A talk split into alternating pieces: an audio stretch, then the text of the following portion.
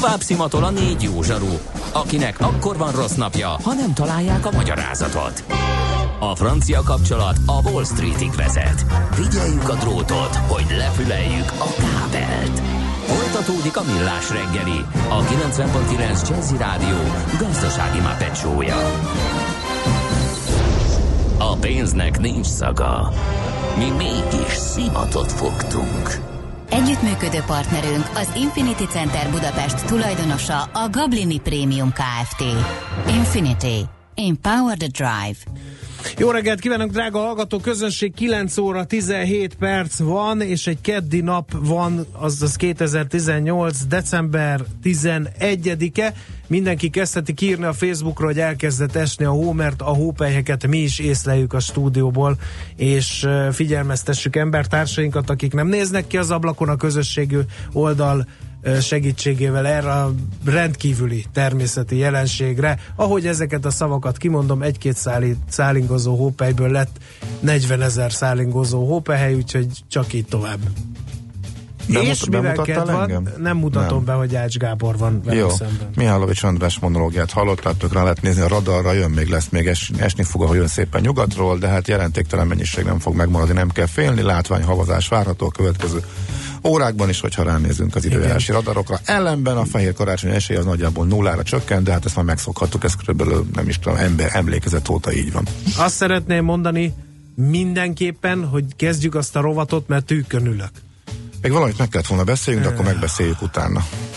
Nem ma, és nem mi találtuk fel a spanyol viaszt. Mesél a múlt. A millás reggeli történelmi visszatekintő rovata akkor, abból az időből, amikor pödört bajusz nélkül senki nem lehetett tőzsdeüzér. Érdekességek, évfordulók, események annó. Mesél a múlt. Így trédeltek dédapáink. No, hát a vonal túlsó végén állandó történész, szakértőnk, vendégünk, barátunk, mentorunk, társunk, Katona Csaba, szervusz! Szervusztok, jó reggelt kívánok! Figyelj, uh, 170 éve lett osztrák császár Ferenc József.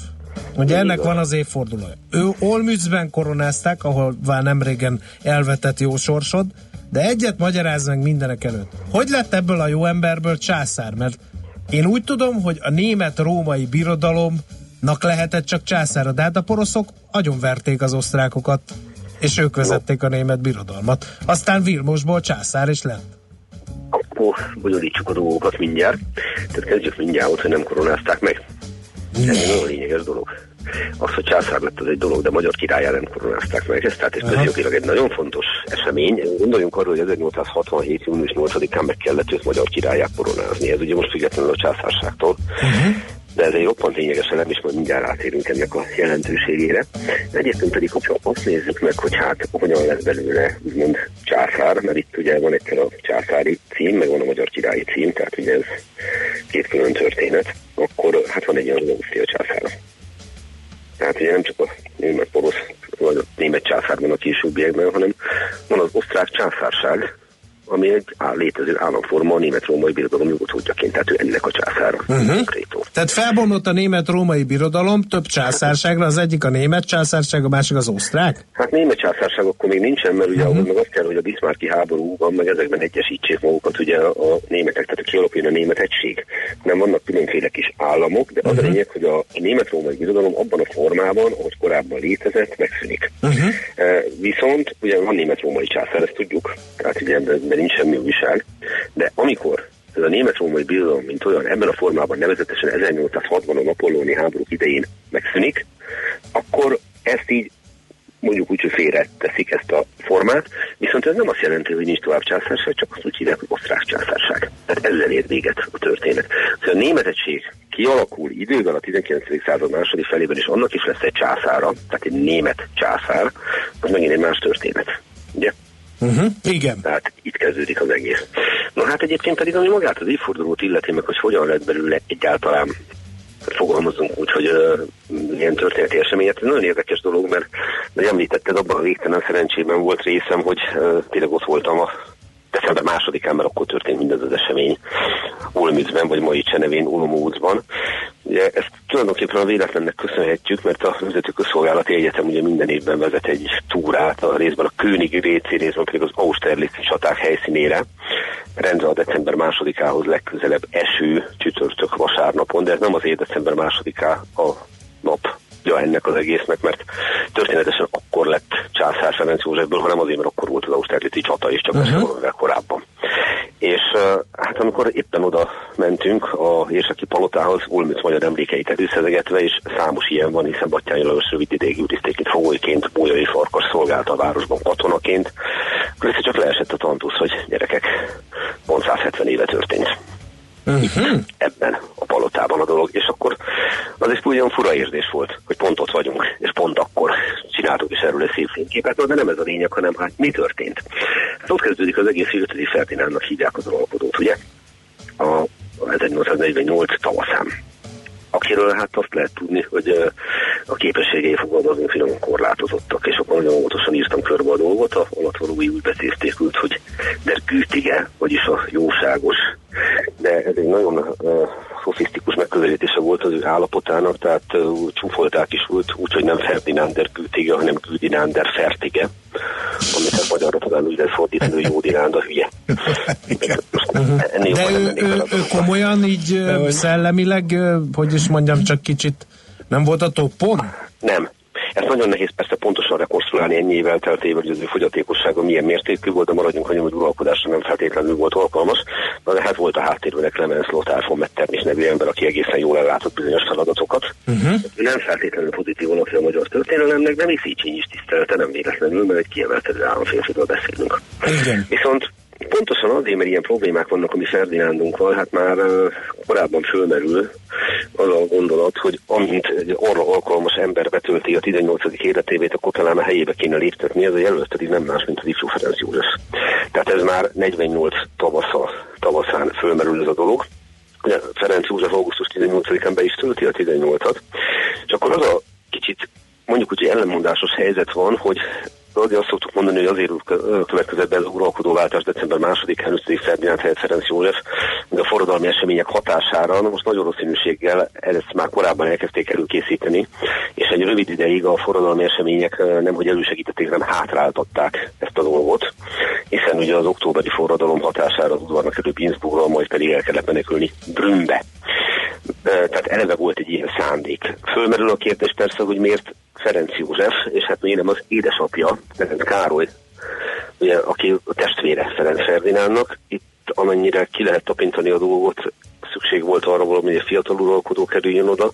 Állítólag Ferenc Károly sem volt a, a topon a képességeit tekintve, és hát számolni kell Zsófiával, Ferenc József édesanyjával, akire, hogy, hogy a, akkoriban mondták Bécsi köznél, hogy az egyetlen férfi a Hofburgban kellő gúnyjal. Nos, hát általában az ő kezésben játszott ebbe. Meg kell említeni még egy nagyon fontos szereplőt, a Széchenyi által csak holovány vámpírnak nevezett cseh, osztrák, német arisztokratát, Félix Ludwig Johann Schwarzenberg herceget, aki 48 őszétől osztrák miniszterelnök, és egészen haláláig, 1952-ben bekövetkezett váratlan haláláig betölti ezt a szerepet.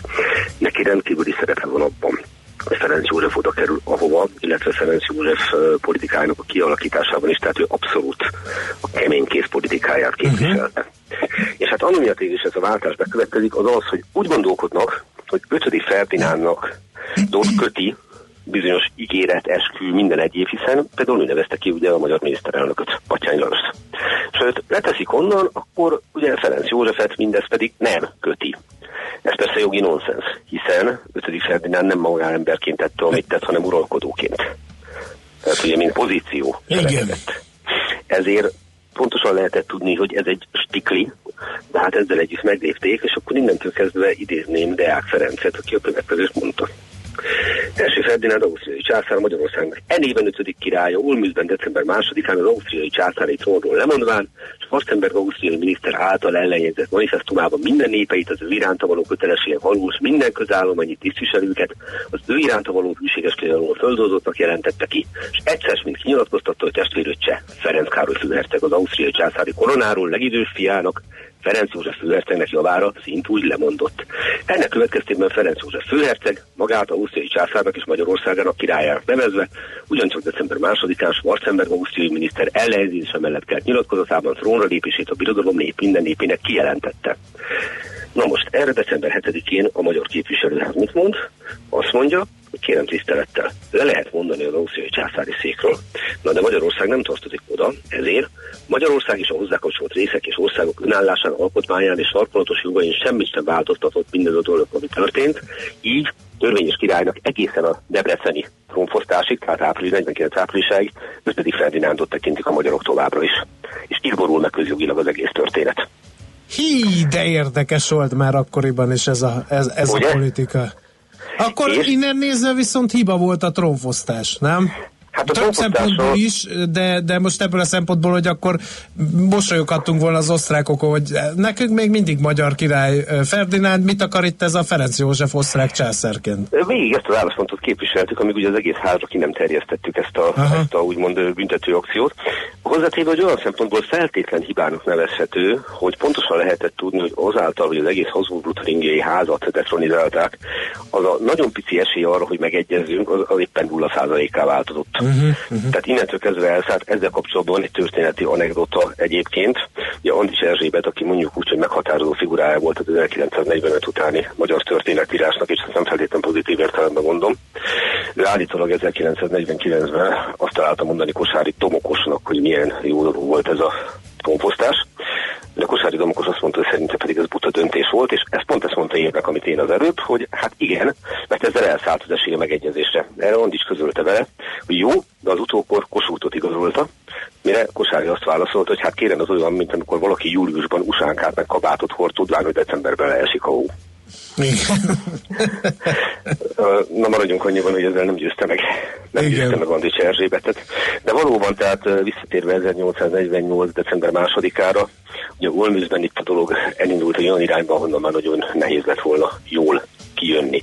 Tehát meghúznak egy olyan lépés Wartenbergék, ami egyértelműen bibis olyan szempontból, hogy jogilag megállja a helyét. Erre mi válaszol nem tudunk más tenni, mint hogy kinyilvánítjuk, hogy ez számunkra elfogadhatatlan, és innentől kezdve aztán a dolgok egyre inkább radikalizálódnak, és hát a vége közismert a dolognak. De hozzá kell tennem, hogy nagyon nagy elégtétel volt a magyar nemzetnek, ha lehet ilyet tenni. Az a bizonyos 1867. évi koronázás, mert itt tudoltam arról, hogy Ferenc József 49-ben nem koronázták meg a magyar szent koronával, következésképpen le kellett nyelni a békát, hogy egy új koronázással elismeri azt, hogy hiba volt a kréta körül ott Olmüzbe, hogy finom legyek. Hű, de szép volt. Hát ez is akkor ugye kénytelen kelletlen, pedig ugye kemény uralkodóként él az emlékezetünkben Ferenc József, aztán mégiscsak ugye hát az is a volt, királyi és... koronáért megtette ezt a Gesztus. Megint visszautalnék arra, hogy itt Schwarzenberg herceg szerepét emelném ki, akinek ugye, hát ha neve fogalmazunk, úgyhogy nincs benne annyira a magyar köztudatban, mint Julius Hajnaué, de azért neki is nagyon komoly szerepe volt a megtorlásokban és minden egyéb, és ki tudja, hogy mekkora szerepet játszott volna a későbbiekben, ha 1852-ben 51 évesen váratlanul meg nem hal. Uh-huh. De ez történt vele, viszont Ferenc József ezt ő politikai gondolkodását, stb. azt, azt hogy magával vitte, tehát a fiatal emberre igen komoly hatással volt ez a dolog. Mi egyébként pedig csak egy kicsit talán kevésbé somorkásan zárjuk ezt a dolgot, mert azért mi alapvetően nem értünk ki jól ebből az olmüci döntésből, és itt most belemehetnénk az olmüci oktroját alkotmányból, ennek folytatására, ami egyébként szerepet játszott aztán a debreceni eseményekben is, hogy visszakanyarodva annak az elére, ahol elkezdtük ezt a képbeszélgetést, ugye voltunk ezen a kis emléktúrán itt a Nemzeti Közszolgálati Egyetemmel, és volt egy érdekes momentuma ennek, ugye megtettük a szokásos túrákat, és azt itt megint elmondanám, hogy amikor például Telnice faluban kimegyünk nécsesekkel a kezünkbe, ahhoz a obeliskhez, ahol a elesett székely katonák nyugszanak. Bizony, mert Austerlitznél nagyon-nagyon komoly szerepe volt a székely eh, hadosztályoknak, a huszároknak is, meg a gyalogos hadosztálynak is olvastam és hát erről. Hát Telnicét tartották ők, és nagyon komoly veszteségeket szenvedtek, és hát mindig látjuk a hallgatókon, hogy amikor ott uh, elénekeljük a himnuszt, oda helyezzük a mécseseket, a régen meghalt magyar fiú sírjára, akkor úgy van a torkukba, és ez így rendben is van. De ennek a napnak azért volt mégiscsak egy komikus eleme, nevezetesen, hogy az emlékcsatát megnyertük. Ami... Mi? Veszített a Napóleon? Hát mi a hát hagyományőrzés ez kérem szépen? Hát, hát kérem, a, rossz, se érti, hát német Balázs kiváló kollégám, a NKE oktatója, aki mindig harcol a csatában, ugye belülről látta az eseményeket, mi kívülről, mi csak azt láttuk, hogy a franciákat beszorítják az egyik saróba, és akkor a miénk az orosz szövetségesekkel váltvetve visszavonultak, hogy hát most már akkor támadjatok, mert nektek kell nyerni. De hát már megint nem támadtak, akkor megint beszorultak, megint nem támadtak, aztán egyszer csak lejárt az idő. Úgyhogy kérem tisztelettel, 1805 óta. Most először mi nyertünk, ez picit olyan, mint amikor a South Park egyik részében a topekaiakat a hagyománycsatában tűből végre megverik Erik Carpennel az élen a South Park lakosai, úgyhogy kérem tiszteletet szépítettünk. És mi lett volna, ha ez tényleg megtörténik Austerlitznél? Mert az egy nagyon nagy csata volt, ugye ott dőzte le Napóleon a osztrák orosz szövetséges seregeket, Ó, és ugye bevonult Bécsbe a Győri csatának, és ugye ez volt, vagy a Győri csata is ennek következtében ment végbe, úgyhogy nagyon sok minden. Nagyon... A három császár ugye a Pizza Trici Száru, a egyik legkomikusabb elem magyar szemmel nézve, amikor a Napóleon személyesítő színész kijön beszédet mondani a hadainak, de hát csehül beszéd, és az első mondat az így hangzik, hogy olyáci. Egyszer elmegyek megnézni ezt az Austerlici csatát, nagy kedvet csináltál hozzá. Nagyon szépen köszönjük Csaba, megint érdekes volt, mint mindig. Köszönöm szépen Köszi. a figyelmet. Szervusztok, Szép kívánok. napot, szia, szia! Katona Csaba történésszel beszélgettünk annak kapcsán, hogy kereken 170 éve lett osztrák császár Ferenc Józsefből. Mesél a múlt robotunk hangzott el. Kövesd a múlt gazdasági és tőzsdei eseményeit kedreggelenként a Millás reggeliben.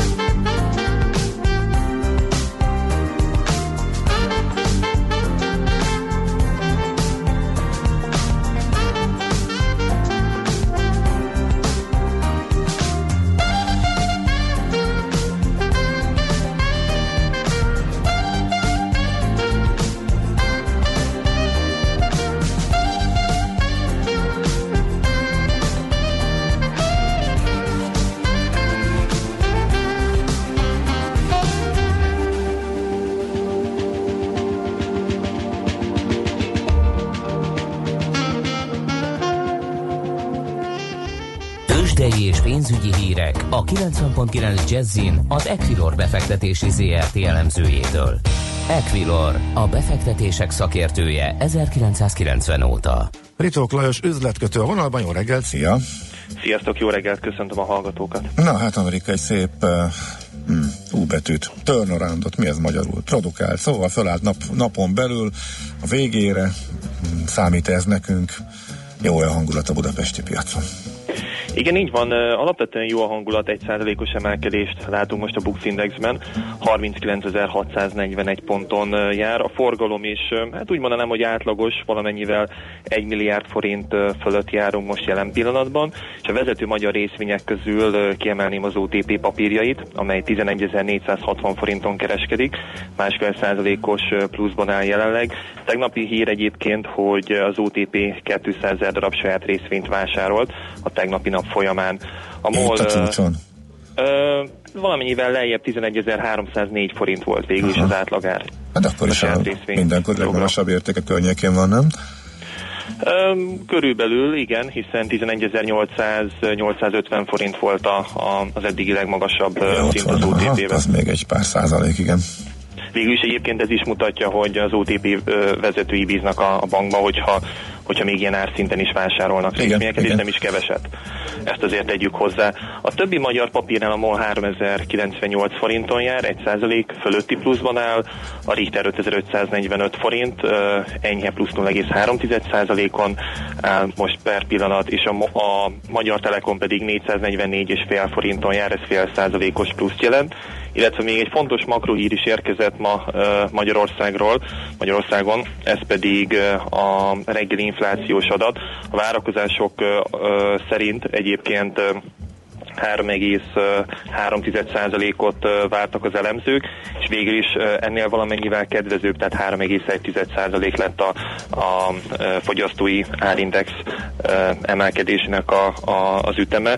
Alapvetően egyébként azt kiemelték, hogy a visszaesés mögött az üzemanyag, üzemanyagárak csökkenésével, viszont a maginfláció az maradt 2,6%-on.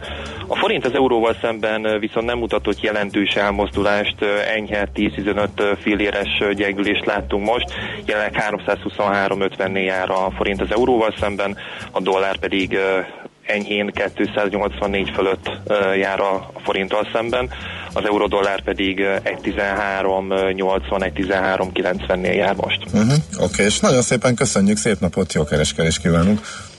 Rendben, köszönöm nektek is, sziasztok! Szia, szia. Ritok Lajos üzletkötő számolt be a tőzsdenyítás rejtelmeiről, illetve arról, hogy a várakozástól kis eltérő inflációs adat hogyan reagált a forint árfolyam. Tőzsdei és pénzügyi híreket hallottak a 90.9 jazz az Equilor befektetési ZRT elemzőjétől. Equilor, a befektetések szakértője 1990 óta. Műsorunkban termék megjelenítést hallhattak. Funky! Egy olyan zenei stílus, amelyet még igazi zenészek játszottak valódi hangszereken. Amikor képzett muzsikusok lették bele a szívüket és a zenei tudásukat egy-egy dalba. De a funky mocskos, a funky ütős, a funky megmozgatja a testedet és a fantáziádat is. A Funky Feeling a város talán legrégebbi funky műsora. Itt a 90.9 Jazzin a legjobb fekete zenékkel, mixekkel és a legérdekesebb nagyvárosi témákkal. Péntek este vár a két műsorvezető, Bárány Anna és Suri Imre. Funky Feeling, ha valami igazira vágysz. Reklám a színpadon az évembere. A férfi, aki szűrővizsgálatra ment. Köszönöm. Köszönöm a családomnak, a barátaimnak és az urológusomnak, hogy itt lehetek. Az Afidea Formen Férfi Egészségközpontban a férfiak egészségének megőrzésére és a férfi betegségek megelőzésére koncentrálunk. Válasz szűrőcsomagjaink közül, és legyél te is az évembere. www.férfiegészség.com És mindenek előtt persze a drága feleségemnek, aki erre az egészre rávett. Hangolódjon a Kampónával az ünnepekre. Decemberben ingyenes klasszikus zenei koncerttel, élményfotózással, ajándékkészítéssel, tanácsadással és karácsonyi vásárral várunk mindenkit. További részletek a kampóna.hu weboldalon, a facebook.com per kampóna oldalon és a helyszínen. Kampóna, a család élményközpont. Akciós repülőjegyek a Qatar Airways-nél december 17-ig. Távol-keleti úti célok már 147.900 forinttól. Phuket, Bangkok, Bali, Kuala Lumpur csak önre vár. Részletek és feltételek QatarAirways.com Reklámot hallottak. Rövid hírek a 90.9 Jazzin. Sietni kell a diák hitelkérelmek beadásával. Szombatig lehet kérvényezni a pénzt az első szemeszterre.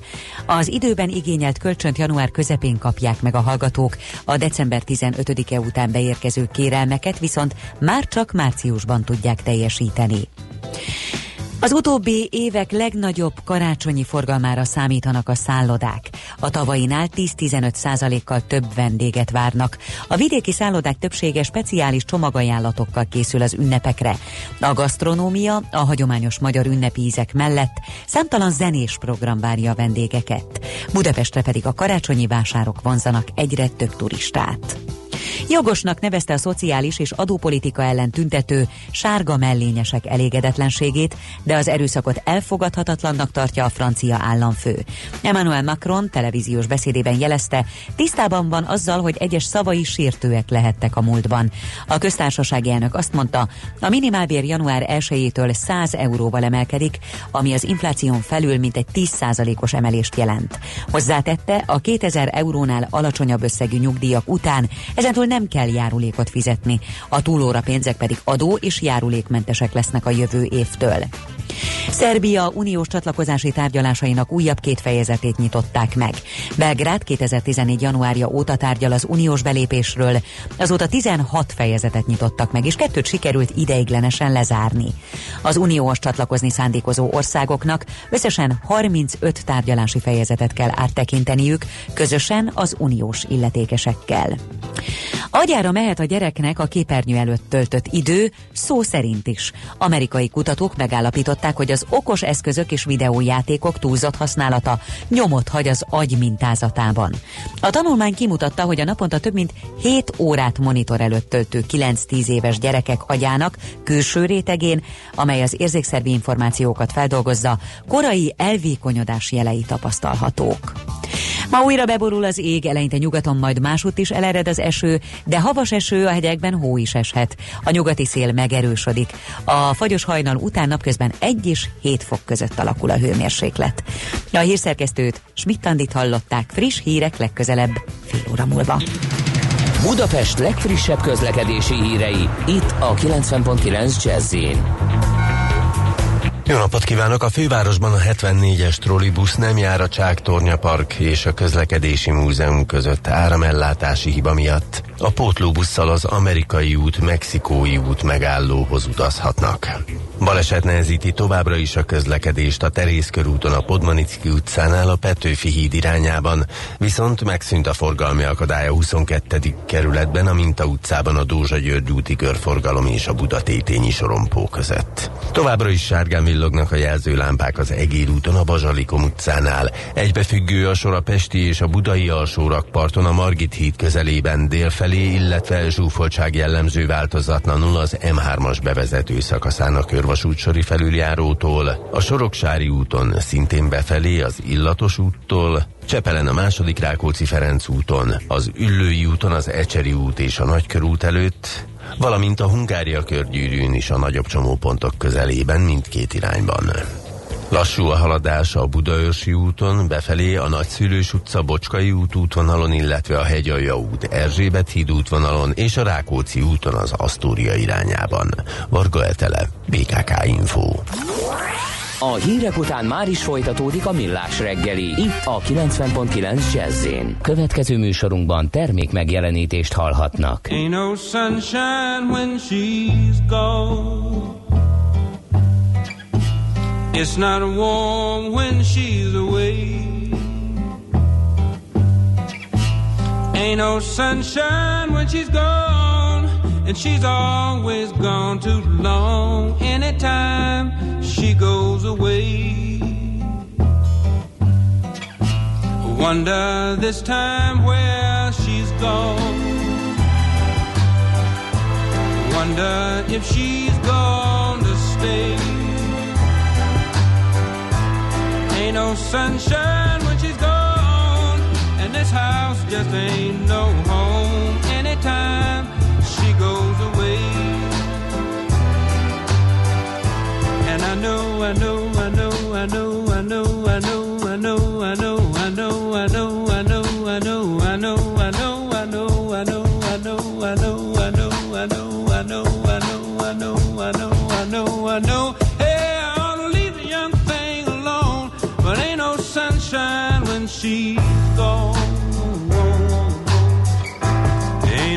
sunshine when she's gone. Only darkness every day. Ain't no sunshine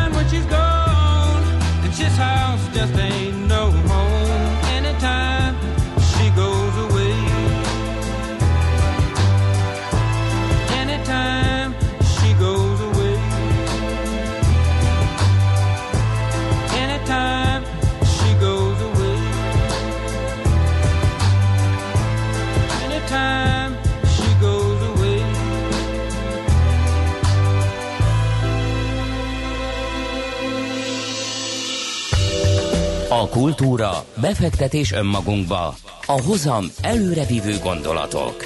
Könyv, film, színház, kiállítás, műtárgy, zene.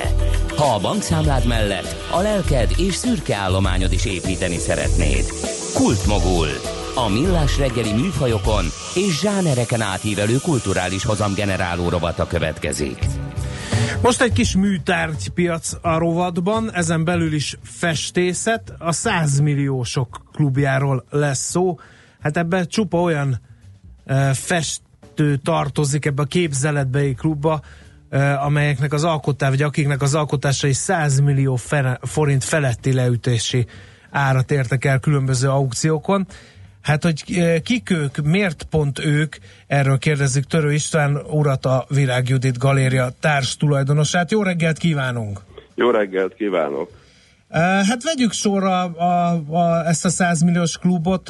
Gondolom, azt hiszem valahol olvastam, hogy talán 10 uh, ilyen top 10 van. Ki az első három helyezett?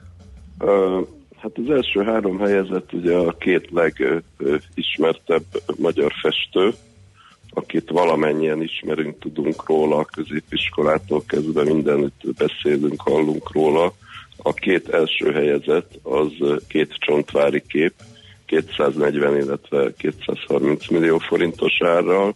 A megosztott harmadik helyezett pedig Munkácsi Mihály, ő egyébként a, a lista egy standard résztvevője három festménnyel uh-huh. szerepel a top 10 között, és a másik megosztott harmadik helye, helyezett, akinek a, a, ez a két festmény 220 millió forint érkelt el, az még egy kevés, talán kevésbé ismert a nagy közönség számára, egy, egy modernista magyar festő, aki a nyolcak körébe tartozó Tihanyi Lajosnak hívják, uh-huh. egy párizsi képe ment el 220 millió forintért a tavalyi évben. Ezek nem kis összegek, különösen nem magyar festőkért, mert hogyha a műtárt piacot nézzük, akkor ez egy kis ország, és hát le, vannak nyilván neves festőink, munkácsit is ismerik, ahogy említette, külföldön is.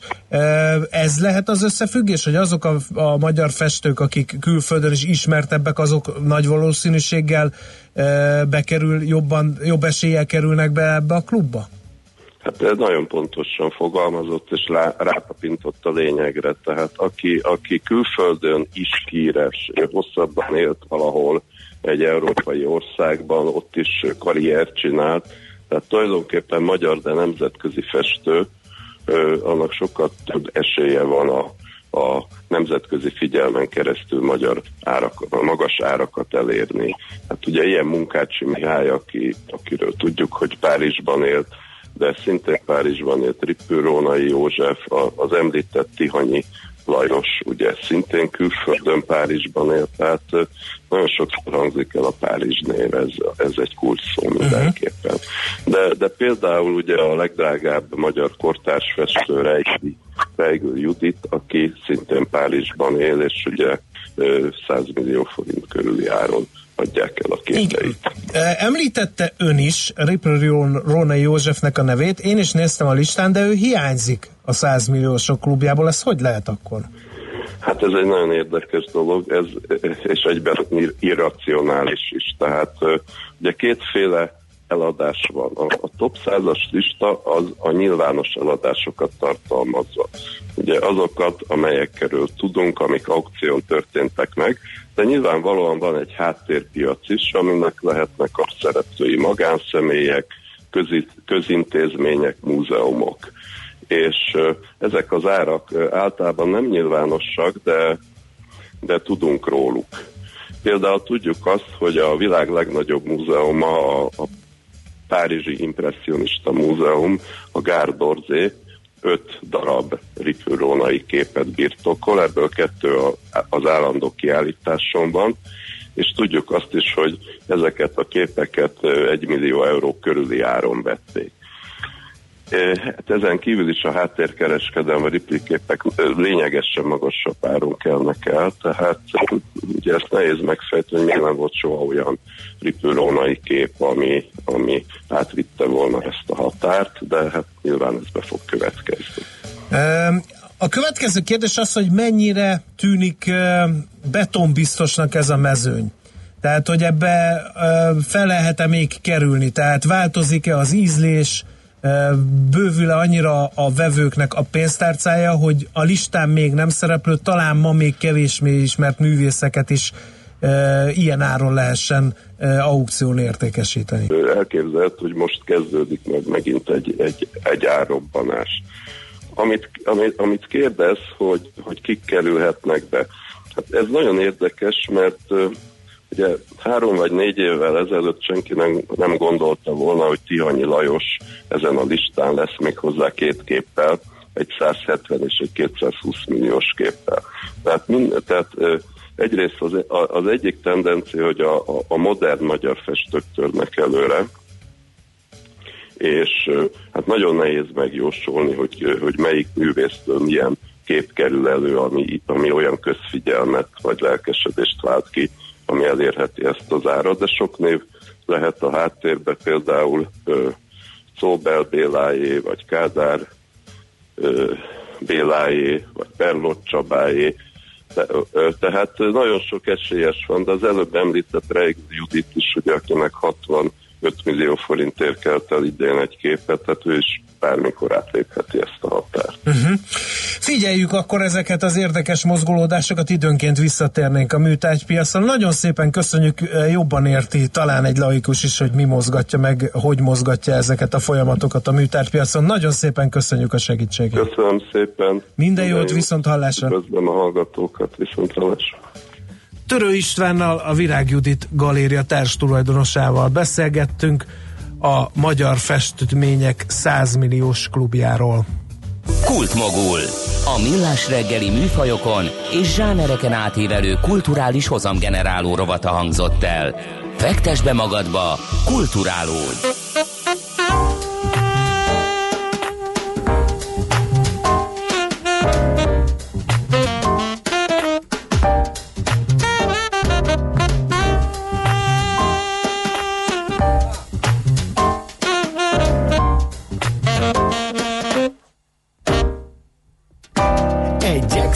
Bakelit volt az első lemez, azóta jazz utca tíz és a nagy világ tegez. A klíma prima és a melódia belülről legyez, akár egy diva mondom helódia, nálunk úgy megy ez. Hogy a hölgyszopránban énekel és a férfi van alul, harmóniában vagyunk, így nem sül el banul, azt mondja, szóljon egy kis jazzettől, a morális javul, ez kérem, morális egy kérdés. Nem mond, hogy jú, de most a morál helyett nem tudom, hová legyek, hiszen a szomszédban muzsikál az olá gyerek. A szóbeszéd szerint úgy szolvizál, mint a pény. Cimbalomba verhetetlen itt a földön, párja nincs. A kincs lehet tehetség, és nem csak fényes gyémánt. Ha nem hiszed, hát hallgass zongorázni Csóri Bélát. Amit tudsz, azt nem veszi el tőled a világon senki, és ez nem lehet a Tesco-ban, akcióban venni. No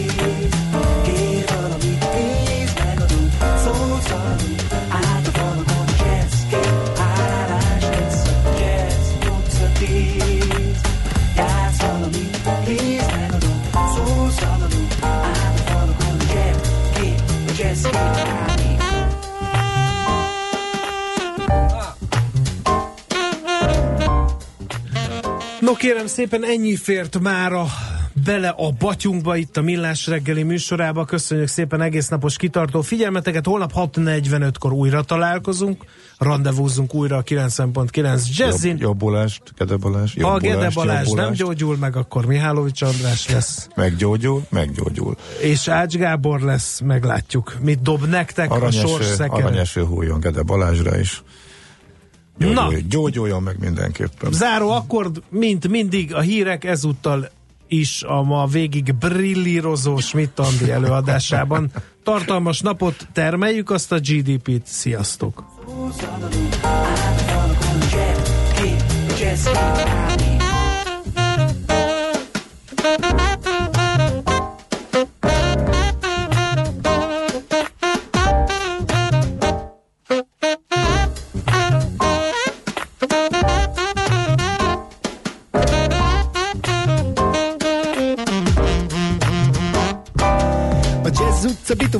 burjázik az élet, mint a gyermek által festett írka, firka, színes minta, és bár tiszta fejnyista, de oly hosszú a lista itt a Jazz utca 10-ben lakik jó pár idealista, akik annyit szeretnének, csak hogy jó zenével éljenek. Földlakók s a földet figyelő furcsa zöld, éljenek a grimaszsok, hát sziasztok, én lelépek most gyorsan, ne a símaszkodban pimaszkodj. Csá, én Marci voltam. Ez itt a Jazz utca 10.